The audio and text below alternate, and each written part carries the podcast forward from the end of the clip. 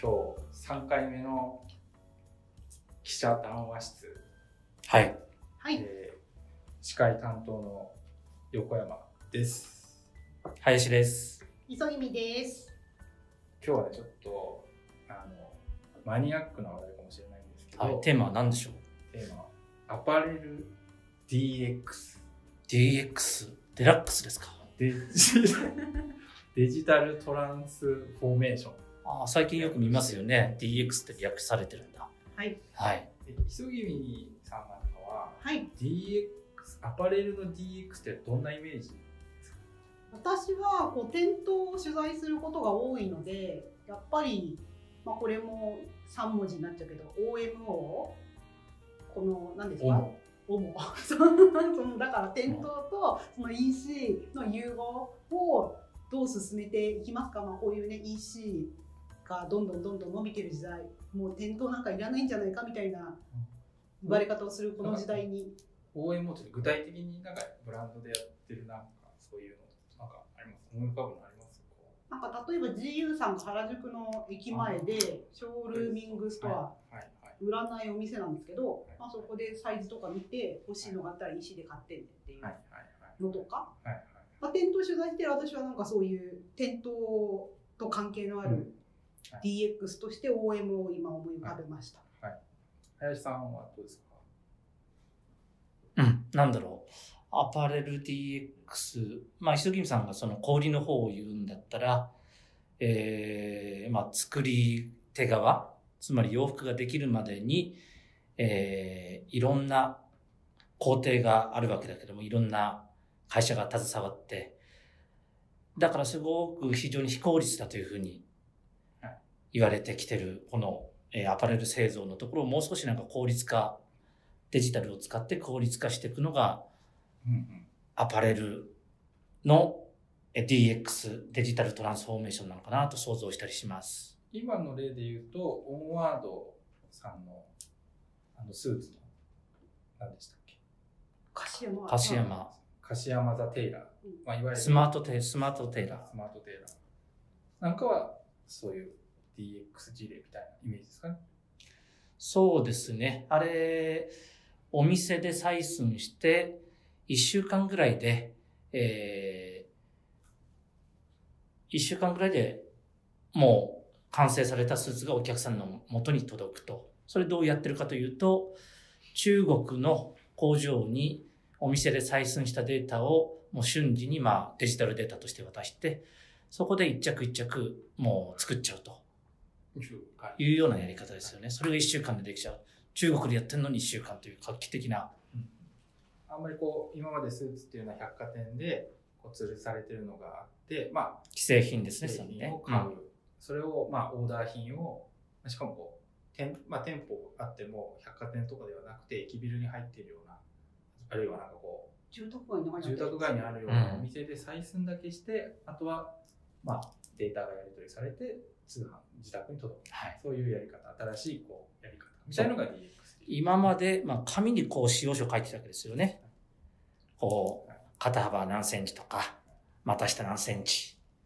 そういうのを全部デジタルデータにして送ると、もうそこでもうパターンから、えー、カッティングからそういったものが短短期に、割と人の手を介さずに、人の手を少なく介してできると。DX するとどんなメリットがあるイメージなんですか？皆さんまあ、効率化しますよね。効率化するまあ、スピーディーにできる。うんスピーディーにできる人の手間がかからないから、えー、予算もかからなくなるんじゃないかな。お客様にも還元される。お客様にも還元されるうん、で、そのオーマードのスマートテーラーって基本的に安いもんね。ああ確かに。まあにオーダースーツうん1オーダースーツが2万9000 3万9000まあ素材によるけれど、基本的に素材によるけれども、そんなに高くない。効率よくできるんで値段も抑え抑えられる、うん。GU のお店なんかなんかどんなメリットがまあ、あれはやっぱりその価格で安くなるっていうことよりも自由ってもともと買いやすいですから、はいお値段的に。それよりもこう EC だけだと、はいえサイズってどうなのとか実際の手触りどうなの？みたいなふうに思う方にとってはちゃんとそれを確かめてから EC で買えるっていうのははい。そこもまた一つ安安心をお客様に提供できるっていう還元なのかなっていうふうに思いますね。そうですね。なんかあのー、9月27日号で、はい、あのアパレル生産 DX っていう、まあ、取り上げたことがまして、はい、まあ、その中ではこう新しいアパレルの作り方みたいなところにフォーカスしたんですけど、なんか僕もいろいろ、まあ、取材して、で、まあ、その中でユニクロと島世紀の事例を取り上げて、磯君さんにはそれを言ってほしかったんですけど、すいませんでした。なんで自由がユニクロと島関の事例ってどんなのだっけ？ちょっと説明してよ、ちょっと。すいませんでした。台本なしでやってます。はい、すいません。えっ、と、ユニクロと島世紀さんの事例っていうのが、まあ、ユニクロと、あ、島世紀さんっていうのはそもそも、えー、ホールガーメントっていうニットの編み機を作ってる和歌山のこうメーカーさんで、で、このユニクロと島世紀さんが組んで、機械メーカーですよね。あそうニット機械メーカー。はい。この度、ユニクロの本社って江東区の有明にあるんですけど、うんそこからちょっとタクシーで10分かからないぐらいのところに、ユニクロ実は子会社の工場を持ったんですよね。都内に工場がある。そうなんですよ。びっくりじゃないですか。うん。初めてですよね、多分ユニクロが工場あのあ、そうです。完全子会社で。そうそうそうそう。はいあ、そもそも自分では工場を運営してないわけですよね。そう、そうなんですよ。うん。で、なんでそれをやってるのかっていうと、その自分たちのその会社、有明の会社でこうニットのこう網目のなんていうんですかこう設計をして、それをすぐにもうじゃあそこからタクシーで10分の距離にある工場でサンプルをバーッと作って、でそれをですね、そこからしかもまた近くの銀座のお店とかで売るようになってるんですね。うんで、すごいです。すごいスピーディー地産地消。をやっていて、そうするとじゃあその銀座のお店であこれ売れるぞって分かったらそこからそのユニクロのニットの工場東南アジアにいっぱいありますのでベトナムとかにあるんだけどベトナムのこう大きい工場にもう今すぐ生産してくださいって号をかけてで全世界にドーンと送られるっていうことになるんですね。そうすると無駄に売れ残っちゃうものを作らなくていい。絶対売れるものを的確に作れるといううん、うん。そうなんです。まさに DX といえば、このもうユニクロと島世紀の事例っていうのは多分世界的に見ても例がない、あの、こう、いや、洋服作るときって、要は CAD で設計をする。で、それを、まあ、本当はサンプルを作って、それをこういろいろやって、最終的に生産する。で、その生産量も、まあ、ユニクロぐらいになると、もう何何何万、何十万になるですけど、それを、まあ、お店でまた売るっていう、その工程がなんと、東京の都心で全部完結してしまう。で、うん東京の店舗で売ってすごく売れる行きがいいものはすまた大量生産をできるような中国の工場でそれをそのまま売ってしまうみたいな。そういう作り方っていうのは多分今までほとんどしてこなかったと思うんですねアパレルすごく素晴らしい事例だなと思うんですけど、えーっていう話をして広げていこうと思ったんだよね。はいなのにすいません、はい、大私が。はいえでもね、あの、そう。だから DX っていうと、要するにこう、イメージ的には、こう、今までの作り方をすごくギュッと短く高高回転に回していくみたいな、やっぱイメージですよね。はい、効率が良くなる。うん。無駄が出ない。うんアパレルってやっぱりこう無駄が多いって指摘される産業ですし、自分たちもそう思うところはありますよね。うん。半年前に、えー作るデザインとか、作る量を決めて、うん半年後、半年後って、まあ天気がどうなるかもわかんないし、流行が変わっちゃうかもしれない。今回みたいなコロナとか、イレギュラーなことも起こったりする。だから結構半年前に、その、いろいろ決めてやるっていうのが、かなりリスクが高かったわけですよね。博打みたいな感じになっちゃうと。まず短くするっていうことが一つのポイントで、でなんか例えば DX っていう観点で言うともうほとんどこの皆さんの頭の中からすでに消えつつあると思うんですけど実は ZOZO スーツってあったじゃないですか。PB あり ZOZO スましたーね。ツ してあれまだ、これ持ってるよ、まだ家に。あの確か8年8年。かなと思うんですけどあれはどういうふうに作るかっていうと要はこう ZOZO スーツっていうのを無料で配ってでそれを体を測定できるわけですよねですもう全部その体のサイズを測ってそれをもとに皆さんにぴったりな洋服を作りますよだから無駄なものが出ない今まで洋服って千差万別体のサイズも好みもバラバラなんでいろんなものが必要だったけど必要なものを作るためにデータ計測必要なものだけ作りますっていう、まあ、それも一つの DX うん必要なものを必要な量だけ作りますと。うん。っていうのがねすごい話題になってだけど失敗したじゃないですかうん。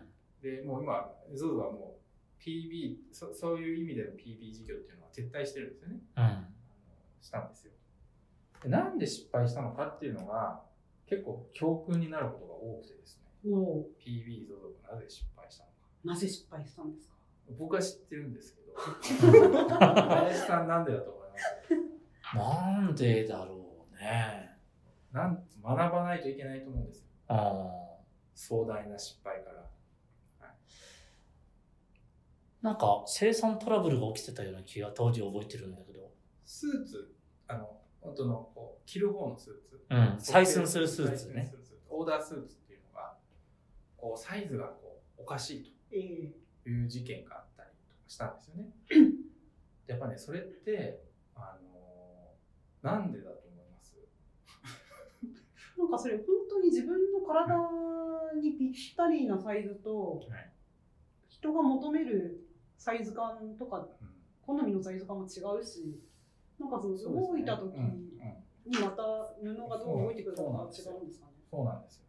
なんか本当にその通りで、あのまずね、あの結構これはあの一部の人も指摘してたんですけど、なんかどうねどうやらあのスーツを作る時の CAD ええ。も自社開発したらしいんうですで、なんかあれぐらいのレベルでこうサイズ感を取ったことが今までアパレル業界にないっていう前提で、それそんなデータを既存の CAD ではできないから、まあほぼ自社開発みたいな感じで。細かいデータってことですか？細かい。あれぐらいのっていうのは。う。ん。こういろんなこの太さとか、その立体的な 3D データを生かすには CAD を作るしかないって言ってやったんですけそもそもど CAD っていうのは服の洋服の設計うん設計図のこと設計図ですね、設計図を作るコンピューターソフトウェアがうまくできなかったんですで既存の CAD パターンを、まあ、スーツあのフルフルオーダーっていうか？フルオーダーのスーツってあのよくできててここを長くするとかここを短くするっていうと自動的にここの腕回りとかも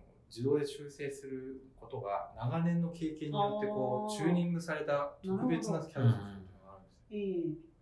えだけどユニクロはそういうえ従来ユニクロ？のキャラゾゾあゾゾゾええゾゾはあの そういうソフトウェア使わなかった自社開発でなんかやってうん。サイズが合わなかったっていう、まずそのソフトウェアへのなんかちょっと軽視。既存のアパレル業界はこんなことやってないからできないだろうっていうことで多分自社開発したと思うんですけど、ええそれがまず失敗しました、うんっていうのが一つ。とあとで、まあ、さっき磯銀さんも言ってたんですけど結構サイズ感ってあるじゃないですか。ええ好みのサイズ感。ええだからそんなにぴったりのサイズみんな欲しがらなかったみたいなんですよなるほど。だからあのコンバージョンっていうんですけど EC サイトの場合そのサイズを測る人はい。測ってくれた人に対して注文した人そのサイズを測った人注文した人の購買率購入に至った率っていうのがもうすっごい低かったらしいんです低かったんです、まあ、決算会見で言ったんですけど、はい。求めてなかった。採寸はしたけれども、買う人がいなかった。あんなに話題になったのにであんなにみんな計測したのにええ。買わなかったという。うん。欲しい、買いたい服が、デザインがあるから採寸するんじゃないの？あそうですよね。でもなんかあの時ってなんかみんな採寸してましたよねなんかさあれは正直なんていうんですかああいうそういう新しいビジネスが好きな人たちが飛びついたのだって本当に服が欲しい人たちではなかったのかなみたいな100万人近くが測ったんですよ。ええ俺も測ったよ。測ったけど途中でや、こういうことですか？途中でできなかった、途中でできなくなっちゃったんで 諦めたけど。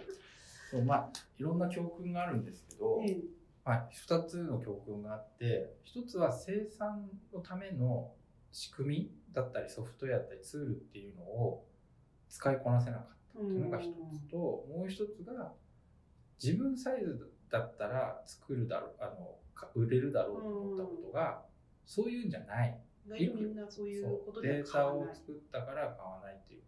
これ2つのやっぱ教訓は大きいなと思って。じゃあ DX どうしようっていうあの DX はどうすればいいんだっていうことをもう一回考えた方がいいなうんというのが一つの結論でじゃあどうすんだっていう話なんですよ。なんかでも今、は横山さんが言ったい。1個目の方のはい。この学び、はい。そのなんだろうアパレルの CAD に対する知識が足りなかったっていうはい話、はいはい。それは単にちゃんとアパレルの CAD の知識が深いところと、改善していけそうばね。組めうん。ばよかった話、もしくはそこの改善の必要はいくらでもある。なんかそうですねそうだと思います。なんだそれ。大大丈夫だ、この話は。不安になってきたの。え？それでうんそうで確かにその通りでええあの今で、まあ、今 3D CAD っていうはい。新しいこのもう5年10年5年ぐらいなんですかね新しいムーブメントというかイノベーションだと思うんですけどアパレルをアパレルの型紙っていうのは基本 2D なんですよねだからそのあの 2D っていうのは平面とです平ね。面でパソコンの画面上だったり。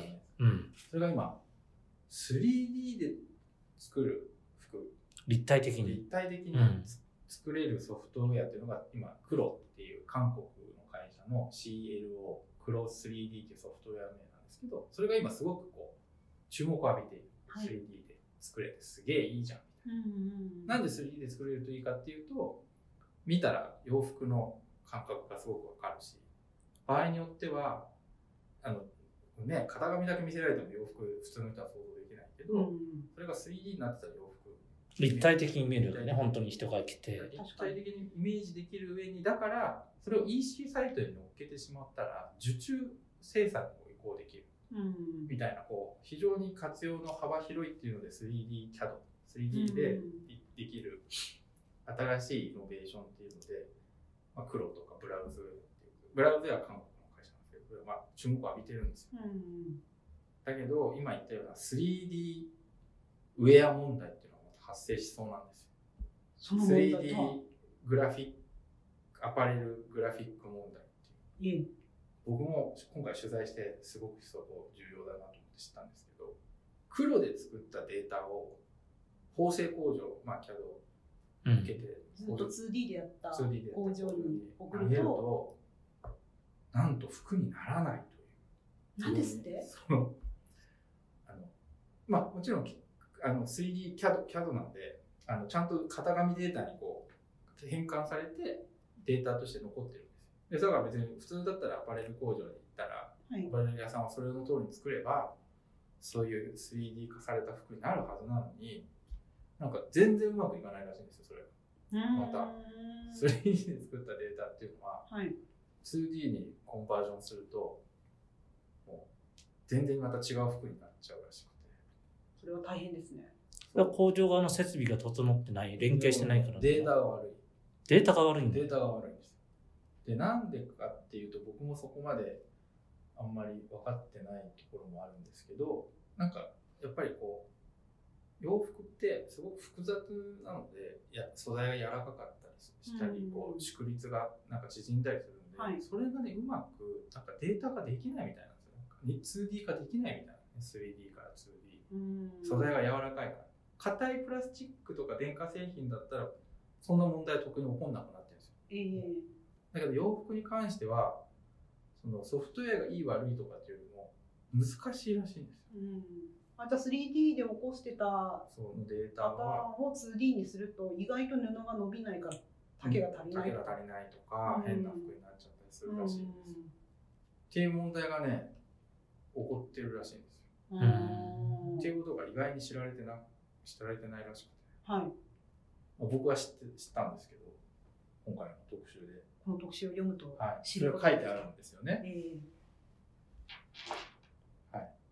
っていうー困りますよね。そう困るんですよ。うん。でそれを解決する方法っていうのがはい。ある。なんでその間が空いたんだろう。解決方法あるんですけど、うんそれは次回にしましょう。次回あんのこれ。次回ねえよ、今言えよ。まあ、え、じゃあ困ってるっていうのが現状だということなんですか？そうですね。なんか、あの、いや、まあ、3D CAD 自体がまだ今普及期に入ったぐらいのタイミングで、うん。えっと、なんですよね。だから 3D CAD を使えるオペレーターの方自体がすごくまだ少なくて、これからもっともっと増やして、い縫製工場側に？や、あの、3D CAD、その黒 3D を使える人っていうのがあこのソフトを使える人がまあ、うん普及したばっかりなんで。うん。だからまあ、あの問題が起こる自体こと自体はまだ少ないんですけど、ただ今のまま 3D CAD だけでこう、もしどんどん作って、あとこれ便利だから使うってなると生産現場への混乱っていうのが起こる可能性が高い。うん。で、解決策あるんですよ。で解決策があって、解決策は、あの、2D の従来の CAD で作ったデータをはい。元に 3D の CAD その 2D の CAD をよ読み込ませてつまずは 2D で作ったデータを黒に読み込ませて作るとその失敗が減りやすくなるらしいうん。でそれをまたフィードバックされたやつをあのまたチューニングして工場に送れば使いやすいらしいです。でその時にすごく重要な役割を果たすのが誰？誰？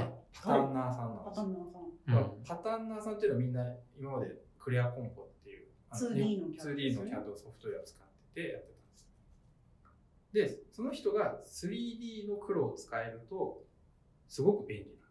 うん。両方使えるから。だけどそういうで今そうという意味わかりました？これって例えばじゃあ今、まあ、言うの難しいと思うんですけど、はい大体日本のファッション業界で 2D でパターン引いてる方と 3D 使って引かれてる方ってはい。どれぐらいの割合なんですかね、そうですね。なんかクレアコンポに1万5000ユーザーらしいんですよね。いい。だからユーザー数で言うとパまあまあちょっとでも触ってる人も入れると思うんで、まあ、最大で1万5千人ぐらいうんのパターンナーさんが存在する。もうちょっとでも本当は少ないと思うんですよね。ちゃんとやつっていうのは数百人とかぐらいなんですよねでもそのぐらいはいるんですよね、うんでその 3D から使えるのってまだ100人200人ぐらいだと思うんですよへーまだ出てきたばっかりなんで、どうなんですかね。海外の会アパレルメーカーもそんな感じなんですか？あ、海外、うん。ちょっとわかんない。ちょっとわかんない。ちょっとわかんないけど、うん。日本が遅れてるのか、それとも世界的にもそんな感じなのか。海外、海外は、どうなんですかね。多そう、いや、でもどうなんですかね。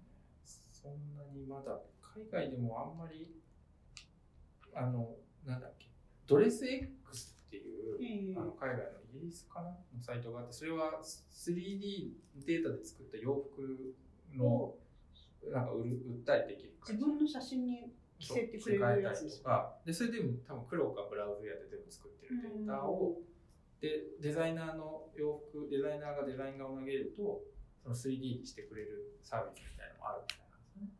バレンシアガとかやってますマレンシアガとかやってる。なんかだから多分本当のフィジカルなお洋服っていうよりも多分そそういう完全にメタバースというかああばなんていうその二次元三次元？んこれ？何次元？っていう3次元。三次元ネット上だけでうん。取引するような洋服用のデータ。なんですよね。いわゆるアバターに着せるみたいなですよね。アバターですよね。でそれを洋服に作るってなるとかなり話は別で,、うん。でそこにはやっぱりねパターンナーさんっていうのが結構重要になってくるっていう話になっていて、だから本来であればベテランのパターンナーさん今の40歳前後のパターンナーさんとか、キャリアまあ30歳とか、そのぐらいのパターンナーさんが 3D キャドを勉強したりすると、相当需要があるというか、ううんんなんかこれからもますます需要が増えるのかなっていうのが今、なんていうのかな、繊維商、まあ、そのアパレル生産業界の一つの新しい潮流ですかね。うんパターンナーさんって今結構リストラされることが多かったんですよね。あのアパレルのものづくり機能。企画を外に出しちゃうみたいな時代が長かったですもんね。アパレルブランドで一番こう先にこうリストラみたいなところが今もうこれから猛烈にまた必要とされるようになってきてうん。感じですかね。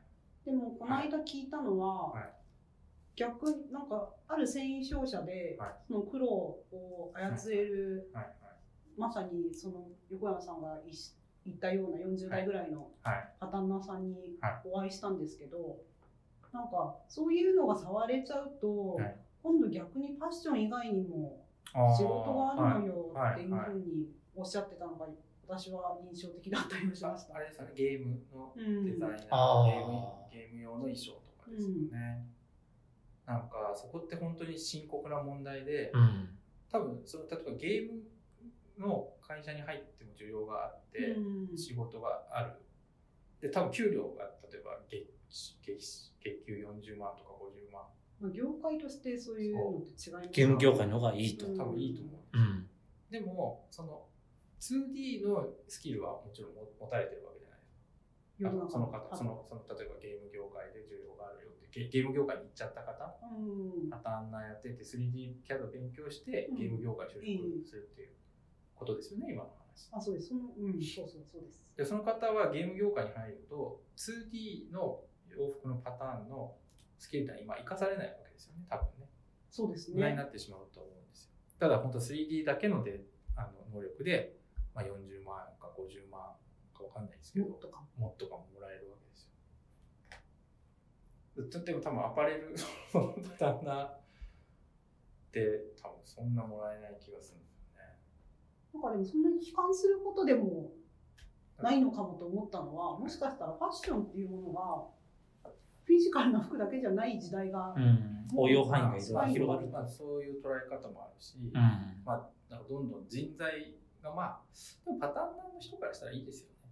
自分のキャリアアップでうん。給料が増えるんだったら、うん。スキルが使えないなんて、まあ、夢がありますよねそっちの方。がそうですね。でももったいないっちゃもったいないと思うんですよねだって 2D のやつ使えるのがすごいじゃないですか両方やればいいじゃない。でも両両方はだからゲーム業界だったらできないんでああ、そういうことか。から本来だったら両方を活かせる水あのやつだと「いやあなたは月給100万円です」とか言われたらもちろん絶対の戻ってくると思うんですけどうんそれだけのこう余力が我々の業界にないと。だからあれですねファッションとこのフィジカルなファッションとデジタルなファッションみたいなものを全部融合していって全体的にもっとこう儲かりますよみたいな感じになっていってそういうスキルのある方にはちゃんといい対価をお支払いする業界になっていくとその意味で生産性を高めないといけませんよと。DX で。僕また話はやあの遠回しになっちゃったんですけどなんかもうもう一回もうゼロベースでリセットしてあのそういうこうつなんていうんですか新しいアパレルの作り方すれば効率も良くなってよ良くなるわけだからあの高付加価値のビジネスモデルを組み立てられると思うんですよ。うんその時にこの 2D も 3D もできるパターンナスっていうのが軸になるわけだ鍵になると。その方にあのわもちろんこのぐらいのサラリーを出すっていうことはもちろんできると思うんですよ。そういうふうに考えていかないとダメだなと。人が、優秀な人が集まんなくなっちゃうし。うんならなくなっちゃうし、そもそもその彼女たちが起点になるわけだから彼かもしれない彼彼女たちが起点になる、まあ、そういうビジネスモデルをきちんと作ってやっていけばまだまだ可能性はあるしというふうに思いました。